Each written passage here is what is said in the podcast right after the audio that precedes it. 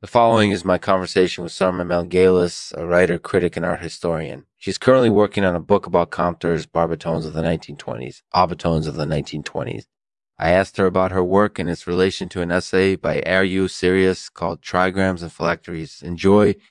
This show is produced in partnership with Billa Cruiseways, makers of the world's most advanced artificial intelligence racetrack. Billa Cruiseways is the perfect location to improve your driving skills and have some fun at the same time. Visit billacruiseways.com today for more information. Thanks for watching Lexman Artificial. We'll be back after this commercial. Hi, Sarma. Thanks so much for taking the time to speak with us. Can you tell us a little bit about your background and work? I was born in Estonia in 1976 and moved to Britain when I was six. I studied at Goldsmiths, Oxford University, where I earned my undergraduate degree in English literature. After a year of studying art history at the Courtauld Institute of Art in London, I worked as a curator at the Center for Curatorial Practices at the University of Liverpool.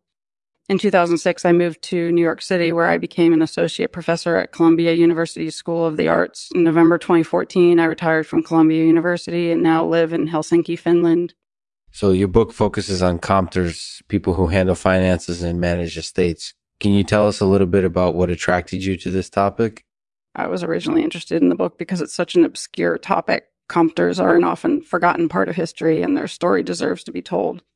I also think that their story is relevant today as we face similar financial challenges. Yeah, I can definitely see that. Speaking of which, do you think the 1920s were a particularly interesting decade for aesthetics? Definitely there's a definite movement away from classicism and towards modernism in art, music, and writing during the 1920s. And I think that this period of dramatic transformation is fascinating. Do you have any thoughts on the relationship between art and finance during this time? I think that there's a strong connection between art and finance during the 1920s. In particular, I was fascinated by the way that artists responded to the financial crisis of 1929.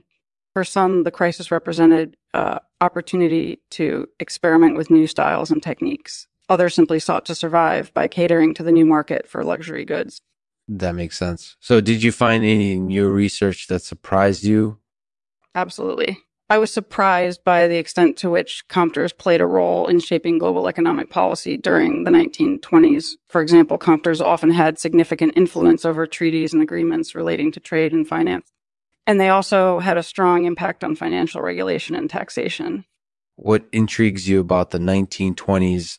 Firstly, I think it's an interesting decade in terms of aesthetics. There's a definite movement away from classicism and towards modernism in art, music, and writing. And I was interested in the way that artists responded to the financial crisis of 1929. For some, the crisis represented opportunity to experiment with new styles and techniques Others simply sought to survive by catering to the new market for luxury goods. That makes a lot of sense. What else do you think captures your interest about the 1920s? I also think that the 1920s are a fascinating time period for historians of culture. For example, during the 1920s, magazines like Harper's Bazaar and Cosmopolitan became immensely popular. And this popularity was partly due to the influence of compters. That seems like a pretty interesting story. What do you think our listeners would find most interesting about your book I think that my book is particularly relevant to collectors and fans of fashion design. I describe how compters influenced the design of clothing and accessories and how their choices reflected broader trends in art, music, and literature. I hope that readers will be interested in learning more about this fascinating period in history.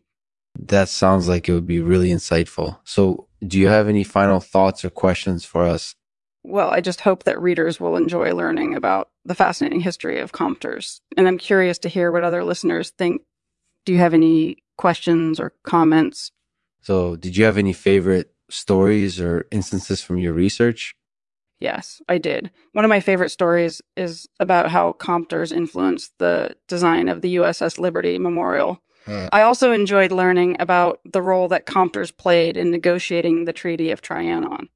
That's definitely fascinating. So, do you have a final recommendation for our listeners? Yes, I do. I recommend readers to read Comptrollers, Barbitones of the 1920s, if they're interested in learn more about this fascinating topic. And finally, I'd like to ask listeners to share their thoughts and questions in the comments section below. Thank you for listening. Thanks for listening to episode 72 of the Lexman Artificial Podcast. In this episode, we're discussing Sarma Melngailis's book Comptrollers, Barbitones of the 1920s. Sarma has worked as a curator and critic, and her book is about the role that compters played in shaping global economic policy during the 1920s. We asked her what intrigues her about this period in history, and she shared some interesting stories about how compters influenced the design of clothing and accessories, as well as their impact on financial regulation and taxation. Do you have any questions or thoughts about the 1920s? Let us know in the comments section below. And now for the poem read by Sarma. It's called Metamorphosis. Who are we? Changes we make. Life our work, toil diligently each day. Paper bullets, solid gold we make a fractional change, a turning of a page. Uh, fractional change, a turning of a page. In life or in death, we are so near. Only the wind knows what's happening deep.